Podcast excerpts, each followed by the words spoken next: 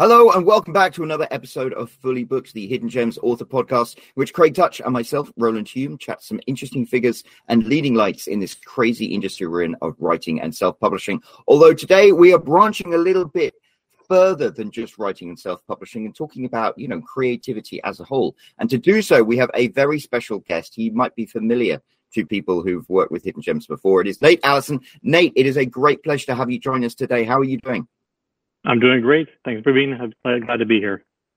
Well, we are delighted to have you. And of course, we wouldn't be here without the man himself, Craig Tuch, the owner and founder of Hidden Gems and an author himself. How are you doing today, Craig? Doing great. Thanks, Roland. Uh, thanks for coming on, Nate.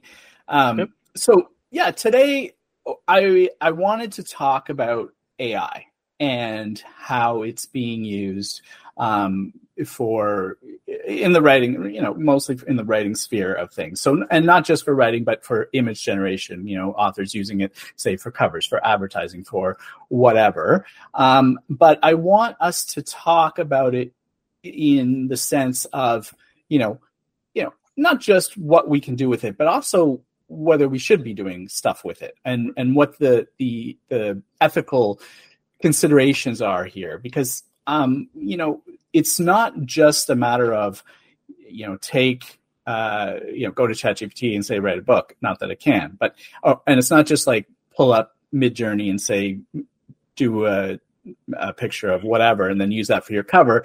There are uh, arguments on either side uh, saying whether you should be allowed to do that. Um, and the reason why I wanted Nate to come on here to talk to us today, with uh, to you know to sort of, I mean, you know, Roland and I could have uh, hashed this out on our own and just talked about the issues, but uh, not that we're experts. But um, but Nate, you know, is not only is he you know a cover designer and, and a graphic designer, does a lot of the graphics for for Hidden Gems. Um, but he's also, uh, listen, I don't know if it's a secret, but he's studying to be a lawyer.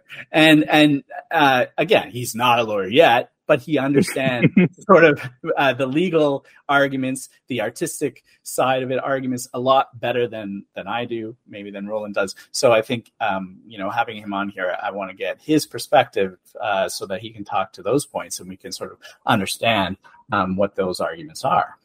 Mm-hmm. So yeah, so so let's start that off with um, you know this uh, this came about sort of I you know I sent out um, an email to uh, my newsletter uh, showing some of the images that I had done. I recently got a computer that is able to run you know my own version of Stable Diffusion, which is sort of like a you know Midjourney, but you know you can run it on your own machine. Um, and I showed uh, I showed some images that I had done to the to the uh, newsletter, and I got an email from from an artist saying, listen, there's a lot of ethical considerations here um, about this, and and I'm glad that she brought that up because it's not that I didn't know that, but I you know I wasn't really thinking about it at, in terms of that, and you know she was just saying, you know. Let's be mindful of those issues so that when you're saying to people, "Hey, look what you can do," you also want to show uh, you know ha- let them make their own decision about whether they should do it and what they want to do with those images so let's talk a bit about that um, to start us off. So, Nate, you know, what are some of the you know those ethical considerations that we need to think about um, with the image gen specifically? Okay, uh, so basically, the way that generative AI works is that it um, takes a large data set um, that has been contextualized, usually by um, human beings, um, and then uh, it basically you enter a text prompt and the prompt reads the context that has been provided and then it outputs um, either text or, or a generative image based on your prompt and then the context. So the ethical issue is that for in order for these models to work, um, they require huge amounts of uh, information, um, both uh, public domain information and then also uh, not public domain. So uh, IP that is uh, still protected by copyright. So we're talking you know, photographs, illustrations, um, entire books, uh, basically like articles from the internet. Pretty much everything that can possibly be scraped has been scraped into one of these data models at one time or another. Um, so the ethical consideration is that at no point or at very few points that I can think of, because I can't think of a model that is completely opt in at the moment. Um, the creators of this content uh, were not consulted or compensated or um, given the opportunity to opt out. Uh, so when all of these new images and, and text and, and things are being generated, they're only being generated because of the backbone of uh, protected content that's been used to build the underlying software, basically. That's the big ethical consideration is that for everything that you make, there's some stranger somewhere that contributed to it in some tiny way. And a lot of the strangers basically in little tiny ways to make what you have because generative software doesn't create something new it's just reiterating things that have already existed, basically. So that's that's the ethical consideration. Now, as as a thought of that, like I write romance books that are adventure stories. So I got an author called Jilly Cooper and Ian Fleming who writes James Bond books, and I like smushed them together, and that's my writing style. So I basically developed my writing style from taking like the writing style of two other people that really resonated with me and a kind of like my own interpretation. So isn't that what intelligence does. It, to an extent, the problem is is that I mean we're talking about the difference between um, inspiration and generation, right? So if you're inspired by, let's say, Ian Fleming, and you create a, a character that's like James Bond, you've ripped off Ian Fleming with your new character, you know, super spy, whatever. And I mean, you're not fooling anyone. Like anyone who reads that book is going to say, "Oh yeah, you know, you copied a lot of Ian Fleming books, and this is a complete ripoff." But I mean, that's not that's not infringement. I mean, it, it's it's not something that like you could that would be actionable. Like I mean, but the difference here is that with with AI generation, is that it's using copyrighted content to create something. So the the issue is really like it's it's not ripping off. It's more taking someone else's work and then creating something that then ultimately competes with the person who created it in the first place or a lot of people like i said because it's it's a huge data set so there's tons and tons, like millions and millions and billions of like little pieces of data with little little snippets of context that like create these images and books and things like that. So um it's it's not the same as as I I cobbled these two things that I love together to make this new thing. Um trying to think of a good way to put this. like a, a mm-hmm. human being if they're inspired still uses their own imagination to create something i mean and when you first start out creating it whether you're a painter or you're a sculptor or whatever nine times out of ten you're kind of standing on the shoulders of giants so to speak so you're generally making something that's very similar to someone that you grew up that that caused you to like the art form that you're doing to begin with, whether that's writing or whatever. So the work that you're producing is going to be super similar to theirs because you've read it a billion times or you're you've consumed it a billion times. It's it's fresh in your mind. You want to be like them. So you're writing or you're sculpting or your your architecture or whatever. It looks like your inspiration a lot. But eventually your own voice takes over and that becomes like where you separate yourself and you start creating actual original work even if you're still inspired and people will say oh yeah like clearly like that's where this came from it's completely different with ai ai is just building something based on a prompt there's very little like uh, human imagination there I mean, the prompt is there, but all the, the prompt is just it's just an idea. It's not it's it's just give me this, and I mean, it, there's then the machine takes over from there. Yeah, I, I don't know. Like, I really don't see a huge difference between somebody who learns to paint, a human that learns to paint by studying a bunch of different painters and then creating something inspired by those painters from their imagination, and AI that learns from all those painters and then creates something inspired by the imagination of the prompt that was given to it like I don't see a big difference there. And I think that in I mean, listen, this hasn't been decided by the courts and eventually it will be. So mm-hmm. there's no, you know, I mean, there's people can argue that there's right and wrong, but there, I mean, it's all it's still opinion based until something is really officially decided. But, um, but I I really feel like I don't see a huge difference between those two, and I, I kind of feel like, um, the arguments against are more based on what you said before, whereas this unfair, this idea of unfair competition, like all of a sudden,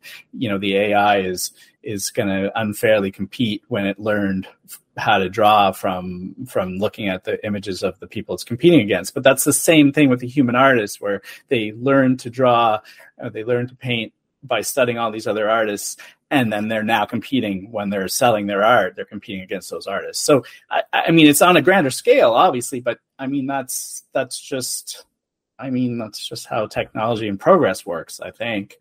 Um, i know i know a lot of people will disagree but i, I i'm i'm failing to see the big distinction about why it's any different when ai does it versus when other people do it. Uh, I think the the distinction is is AI isn't learning to paint or to draw. Like it's AI isn't learning anything. It's it's not um, like it's not a person. Like it's it's it's not like even through the context it's being provided. It's not like if you feed an, an AI generative model a billion paintings, the AI isn't a painter. Like it, it doesn't understand paint. It doesn't understand brushes. It doesn't understand form or composition or any of that. Like it, it's not a painter.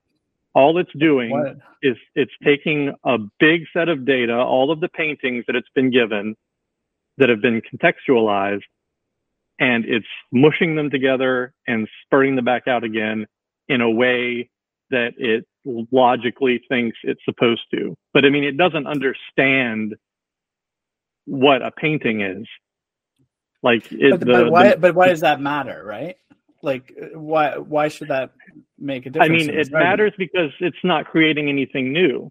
Like the well, it is though, right? You're not going to take an image that it generated and be able to put it in a reverse image search and find that image already existing. No, I mean you aren't, and and in that respect, yes, it's creating something new to for to to that in that scope like it's it's it's a, a new combination of pixels basically that that hasn't been seen before but Which that combination of picture huh? Which can well, be I mean, said as any picture, right? But uh, what I'm getting at is that like it's not something that like it's created from scratch the way like a new painter would. Even if they're copying someone, even if they're tracing, like even if you have somebody who takes a piece of art and traces over the top of it, like they're still creating more than the AI would because the AI isn't creating anything new. It's taking pixels that already exist and smushing them together in a different way. That's what generative AI does. I mean, like it's not, it doesn't, it doesn't make anything. It's, it's, it's recombining other elements in its database. I think but it doesn't big, understand why. I think there's a big esoteric question of how different is artificial intelligence to human intelligence? Because at the end of the day, that's what we kind of do, except we understand context. So, like, there's I write spy novels, and if he drinks a, a vodka martini, there's the context of oh, that's what James Bond drinks. But at the same mm. time, it's like I'm I'm taking things. I mean, isn't that where is the difference between artificial intelligence and human intelligence? And is what we're doing approaching that point where the the only differentiation is oh it's okay when a human does it? I, I don't think we're anywhere close. I mean if if we were this conversation would be very different because if artificial intelligence was actually anywhere like human intelligence, I mean, I'd be shitting my pants right now because I'd, I'd be terrified. Like that's like generative AI isn't it's it, it's not AI. Okay, it's not artificial intelligence at all. Really, it's it's all it is is a huge database where human beings and not even the, the machine, but human beings have contextualized bits and pieces of data. With books, it's it's like with with art, it's different because most of the time, like if you have a piece of art, it's contextualized like this is a picture of a Caucasian man wearing a black jacket and he's got brown eyes and so on and so forth. So if you go into the AI and you say, I want a picture of a Caucasian guy wearing a black jacket and brown eyes, the computer is going to take all of the bits and pieces of, of, of photographs and paintings and everything it's got in the database and it's going to iterate them and make something that looks exactly like or close enough to what you want it to look like based on that prompt and that context. But like that's not the way human intelligence works. Human imagination is like, I'm going to create something out of thin air. The computer's not doing that. Not even kind well, hold, I mean, hold, uh, hold on though. Like, I mean, if I was going to draw a picture of, of, of, a person with black hair, brown eyes, etc., like you described, I'm not pulling that out of thin air. I'm doing it based on my memory of what all the people I've seen that look like that. And that is kind of the same thing as of what they're doing. I'm saying, okay, like I, I know some people with black hair and brown eye, you know, it looks like this and like that. And I'm, you know, doing my own version of it in my own style. But I mean, I don't know, that that's kind of like what I mean, okay, so here's the difference. Doing. Is I could say I could tell you two guys, okay, I want each of you guys to draw me a picture of a guy with a black jacket and brown eyes. So both of you are going to draw completely different pictures from each other. But I could also ask you to do it like a billion more times. Don't do the same one twice. And you right. could do that. The problem with AI is that like it only knows uh, a finite number of pictures or whatever that has that specific context. So eventually like i mean it's going to it, it runs out. Like it doesn't it can't imagine a new person the way that a human being can imagine a new person. Like so you might draw a picture of someone you know which is fine but you can also imagine someone who doesn't exist an infinite number of times and the computer can't do that. I bet a computer can draw uh, different pictures than what i can draw more times than than I can. You know, no, like I'll, I mean, that's the thing is like it can't. It's got no, a but, limited, but it, a limited if, scope. If you like, if you use the same prompt and you hit generate over and over and over again, you get a different picture every time. Like, right, it's because not the, coming the, up with the, the same picture. Right, but the model's built on millions of images, so I mean, it it has. I mean, you don't have but it's com- it's not hours it's not pulling, It's not going through those images and finding one that matches and giving you that. It's building right. it based it's, it's building it based on a huge a huge mismatch. But what I'm saying is that, like the computer is limited where the human brain is not limited at all. Mm-hmm. So the the computer you don't have enough hours in your day to hit regen for as many images that it has in the database. That's how many there are. If I but, yeah, but it's not it's not a database though. It's not. I mean, it's not a. It is a database. Not, no, okay, but it's not. It's not a database of images where it's just like, okay, I'm going to use this one this time. I'm going to use this one. It's building it, no, and no, it's it, the, yeah. the combinations are probably more than the stars are in the sky. And I can't, I bet you if I was to draw the same image over and over again, it would very much look very much the same. like I don't think I could draw a different version of the same thing very many times. Like honestly. Well, I guess I, that, that's, that's what I'm saying is the computer is only as, as imaginative and as smart as it has the data in its database to be, where the human brain is not like that. So that's, that's the difference between generative AI and the human mind, your human imagination is that like we're not limited where the computer will always be only as smart as we tell it to be, basically. All right. Well, uh, I don't really see yet of those, those being, you know, uh, differentiator enough to say, oh, we shouldn't use it. So let's go back to sort of the reasons why we, sh- you know, that that artists are upset about us using it in the first place. So what is what is that? Is it it's the idea that it has gone through and scraped their images without their permission, right? Right. So the issue there is one of fair use, which goes into copyright infringement. So the issue there is that um, artists and and writers and and creators in general are upset because all of their work has been used to build these generative models without their consent, without the comp- without being compensated, etc. Um, and the issue is one of fair use. So the way fair use works is that a copyrighted work can be used in a limited context. Um, sorry, my cat. Yeah, and a, a IP can be used in a limited context uh, in a small window of ways that the creator can't control. So, generally speaking, when a fair use claim is considered, they have four. Um, there's four tenants basically, and there is um, the purpose of the character of what the work is. So if you create something based on the IP of someone else, uh, is the character of it commercial or non-commercial? So are you making it for like an educational purpose or like editorial? Or are you commenting on it? Or are you creating a commercial product based on someone else's IP? So that's number one.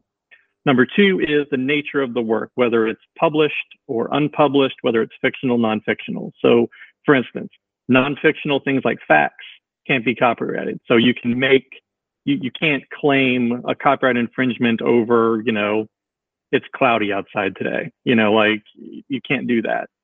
Uh, so, and then for fictional and not, or for, for fictional non-fictional, but for published and unpublished, you can say, uh, if someone has published a work, if someone has unpublished, like have they haven't published a work, uh, they're both the same kind of thing. So if someone is published or something is unpublished, it doesn't really matter all that much. But if it's been published and you take pieces of it, then it's it's more difficult to claim fair use. Uh, the third is the amount of the work that's been used um, that's been infringed on. So if you take a little a little piece of someone's work versus the entirety of it, right? So for most generative AI models, the entire works of people are being absorbed into the model itself. Um, some in some places like books, like they're being segmented because they have to be contextualized. So you know, this little section of book is like uh, the, there's a, a knight who's rescuing a princess and she's got blonde hair and brown eyes and all of the context for this little snippet and this one and this one and this one for the whole book.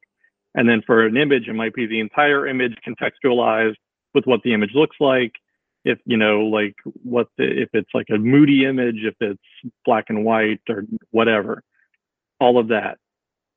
So and then the, the fourth tenant is um, the effect of uh, the effect of a infringing work on the market itself. So if it competes directly with the original and how if does it serve as a replacement for the original or are people going to get confused by the new work and that kind of thing. So when people consider fair use, those four things have to be considered and just the very first one, whether things are commercial or not, generally like nips it in the bud immediately. So the problem with most AI generators is that they are are commercial products themselves. So we're talking like Midjourney, uh, Sudowrite, uh, Novel AI, uh, ChatGPT. Uh, a lot of them have like subscriptions, right? Like you have to pay to use them, and then people are using them to create commercial works. So right there, you've got a problem like right off the bat ethically because you're creating commercial products that are created with the backbone of work that you did not create. And then you're using that to compete directly with the people who did create that backbone. So like that's where the, that's where people are are up in arms. They're right at the very first fair use line. They just don't want to be competed against with with AI basically. but then uh, what about like satire and you know stuff like that where they're basically they're i mean it's still a commercial you can sell a piece of satire that is is based on something mm-hmm. and fair use right that's still commercial it's that's that is a defense um, so satire uh, parody that kind of thing that is fair use um, the problem with both satire and parody is that you all like you can't um, it's a, an affirmative defense. So basically, that means that you will have already been sued before you can say, but it's a parody. Like that's that's the way it works. Is that it's a defense only. So you can't. It's not going to keep you from like getting in trouble. So for right now, because most AI, and I have seen instances where AI has directly like plagiarized something. It, it's easier to tell with writing than it is usually with images.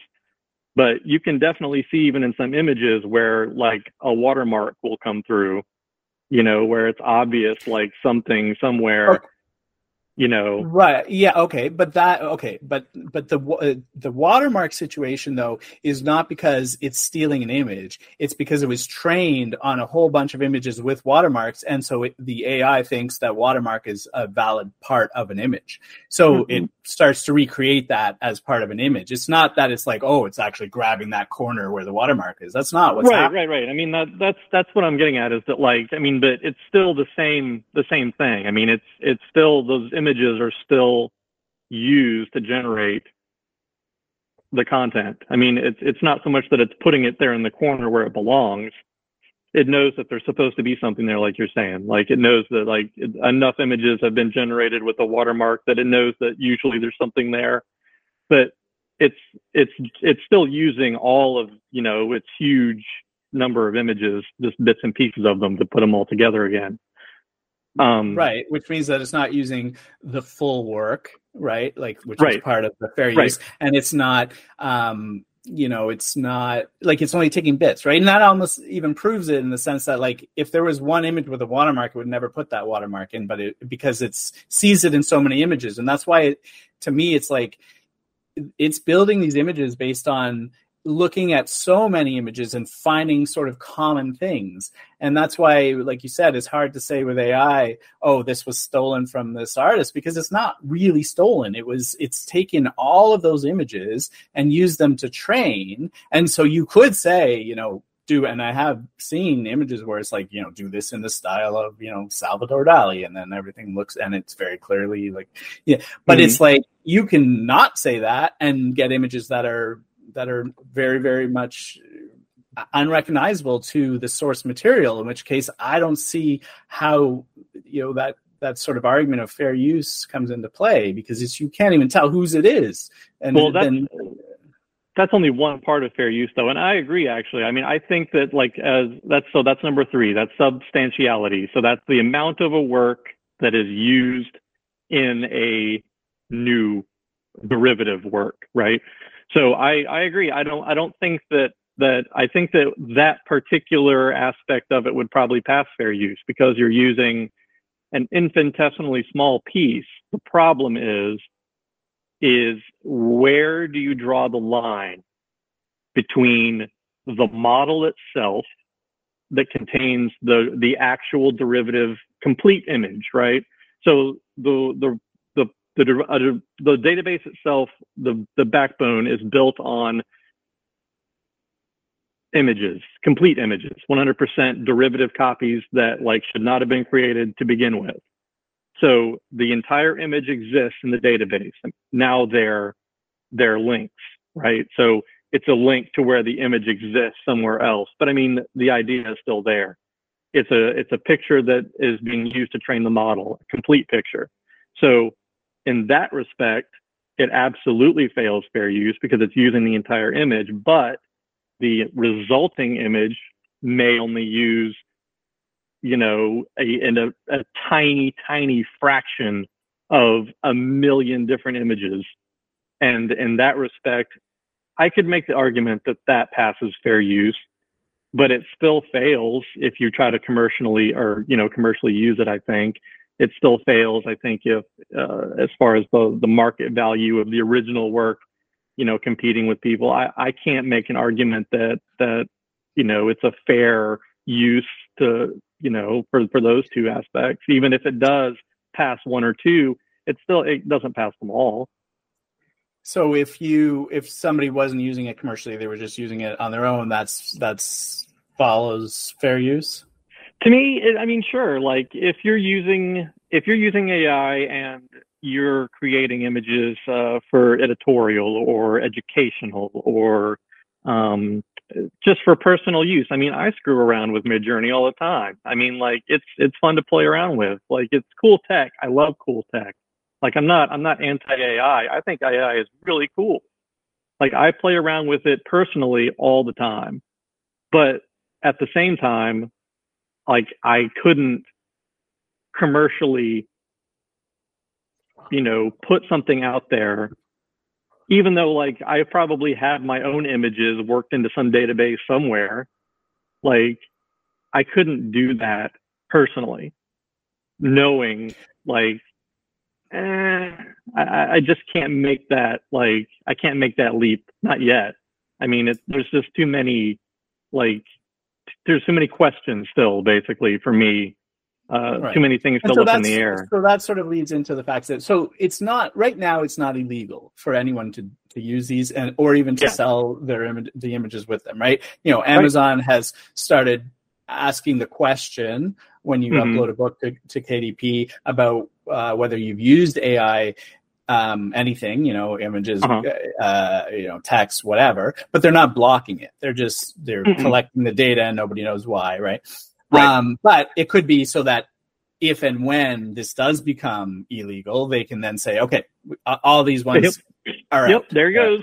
and that and that could be that should be something that authors sh- should consider is you know whether or not you want to take the chance that that might happen. Now, mm-hmm. let's talk about the realities of whether that will happen. Like first of all, who knows when these these cases will get um, will probably get not for years. Of, it's yeah. probably going to be a long time.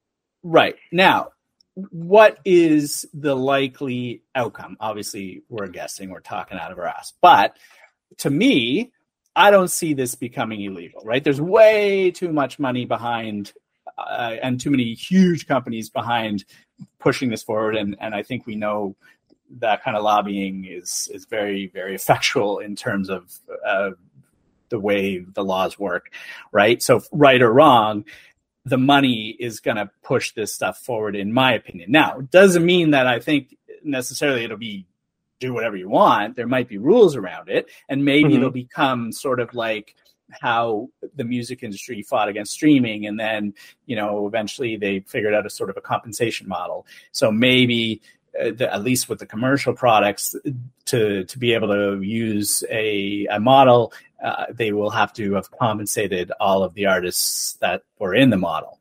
But I think that if that becomes, um, uh, if that becomes an amount that's too hard for the market to bear, they'll just figure out ways to create, say, open source models where opt in models where people just say, listen, I don't mind if people use my art. I'd love that because then that sort of immortalizes me more. So, yeah, here, take my art or take these public domain images, take all this, and they'll create, let's say, ethically sourced model sets. ethically sourced, right, where it's like, you know, this this set has nothing in it that anyone objects to, and then and then maybe that's how they'll go forward, right?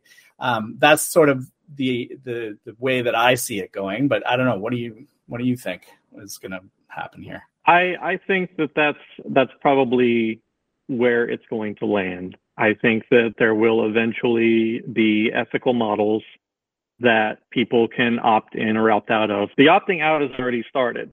I mean, there already is um, header information you can put in your website to, to tell Google to like not crawl your shit for, you know, its AI model. Whether or not it listens to that is, you know, not here nor there. But I mean, you can technically start opting out here and there. Um, I think that will start to be a thing. I think that there will eventually be ethical models that where people can that will have a huge database of all public domain material but then you can also feed into it whether or not you're compensated for that or whether or not that means you get use of the model for free, whether, you know, whether when other people have to pay for it or whatever. Who knows? But I mean, um, I think that probably, I think probably what's going to happen is that when eventually this gets to the end game, because I mean, there are lawsuits already against OpenAI, against uh, uh, Midjourney, against uh, some of the other companies. I think that they'll eventually get to the Supreme Court, and fair use is going to get is going to cut it off. I don't think they're going to be able to say with a straight face, like, well, I mean, it's already done, you know, whatever.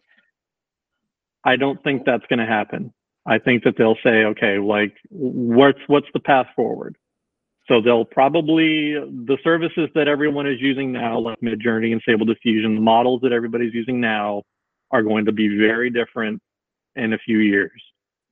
Um, because I do think that eventually, like, you're not going to be able to use the copyrighted content that most of these models are built on right now.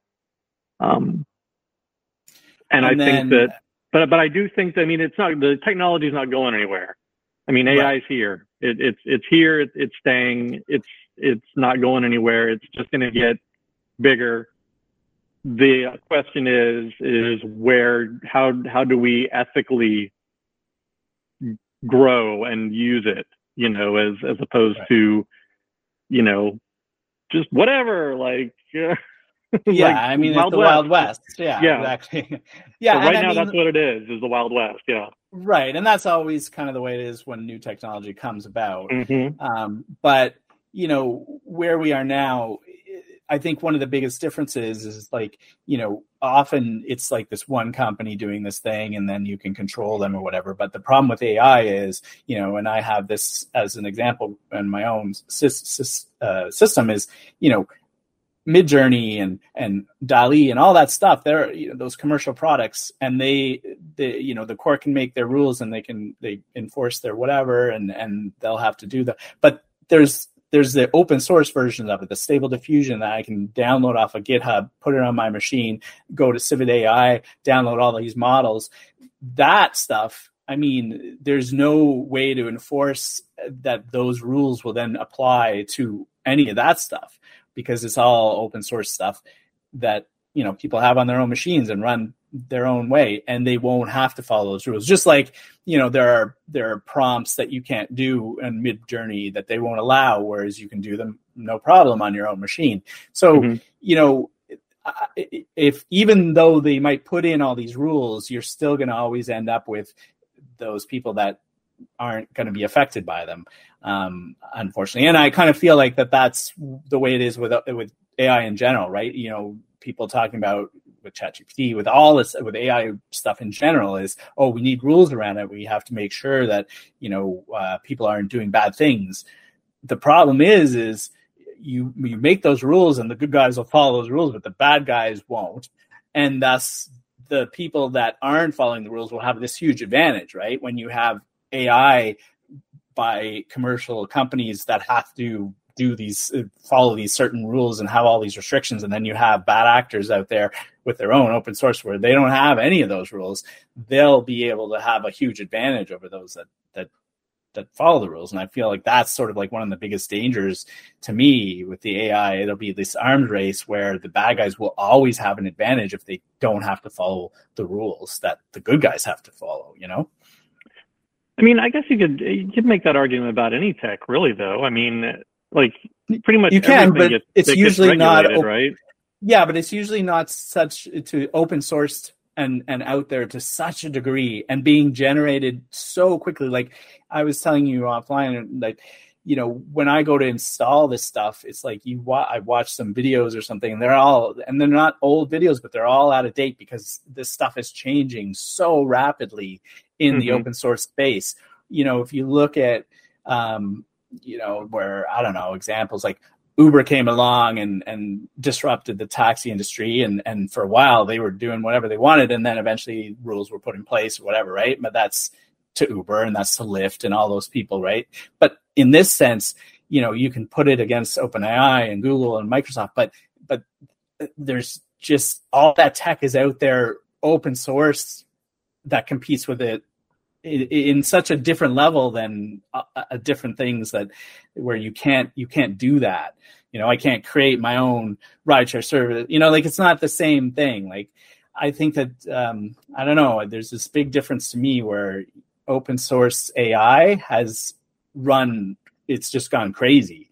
You know they're almost innovating to a higher level than some of the commercial stuff because the commercial stuff has a certain amount of engineers working on it in a you know a certain one product whereas the open source stuff the stuff that they're doing with that i mean they're they're doing stuff that competes maybe not to the level of uh, of the, the the the scale of like ChatGPT's training models, but to what they can do is you know uh, it's just getting every day you see it, it's mm-hmm. moving forward faster and faster right? And and when you start to regulate it and say hey guys we you know we got to make sure it's not doing this they're not going to listen to any of that. Well i, I mean uh, I, I think that there's probably going to be I don't, I don't think that the open source is going to have like an advantage necessarily because i mean with regulation there is an an aspect of um, safety to that. So I think that you'll see um, models for commercial services that, that follow the rules having better models because you'll have more reputable companies feeding them versus you know right. like i mean if you have an open source model who the hell knows you know where it comes from what its pedigree is you know like right. you but, hope but they're open source so, so that people can people can check to make sure that it's not doing anything bad right but but the problem is you know sure their models might be bigger and stronger but my concern is more that the rules of saying you know you can't do this and you can't do that with your ai because it's dangerous the open source community won't have to follow those rules or they can put them in in a way that somebody can just download the software and pull those rules out and you know, we already saw it like back in the early days where somebody created this Twitter, this AI on Twitter. It was like, you, you know, the end goal was to destabilize the world or something right, like that. Yeah. and it's like, you know, people do that. And, mm-hmm. I, you know, I don't know. That's my fear about, you know, how that's going, but I don't know. I mean, it, it's, it's, it's like any other tech. I mean, there's going to be people who use it for nefarious purposes and people who don't. I mean, it's the same it's the same as like any like I mean the internet.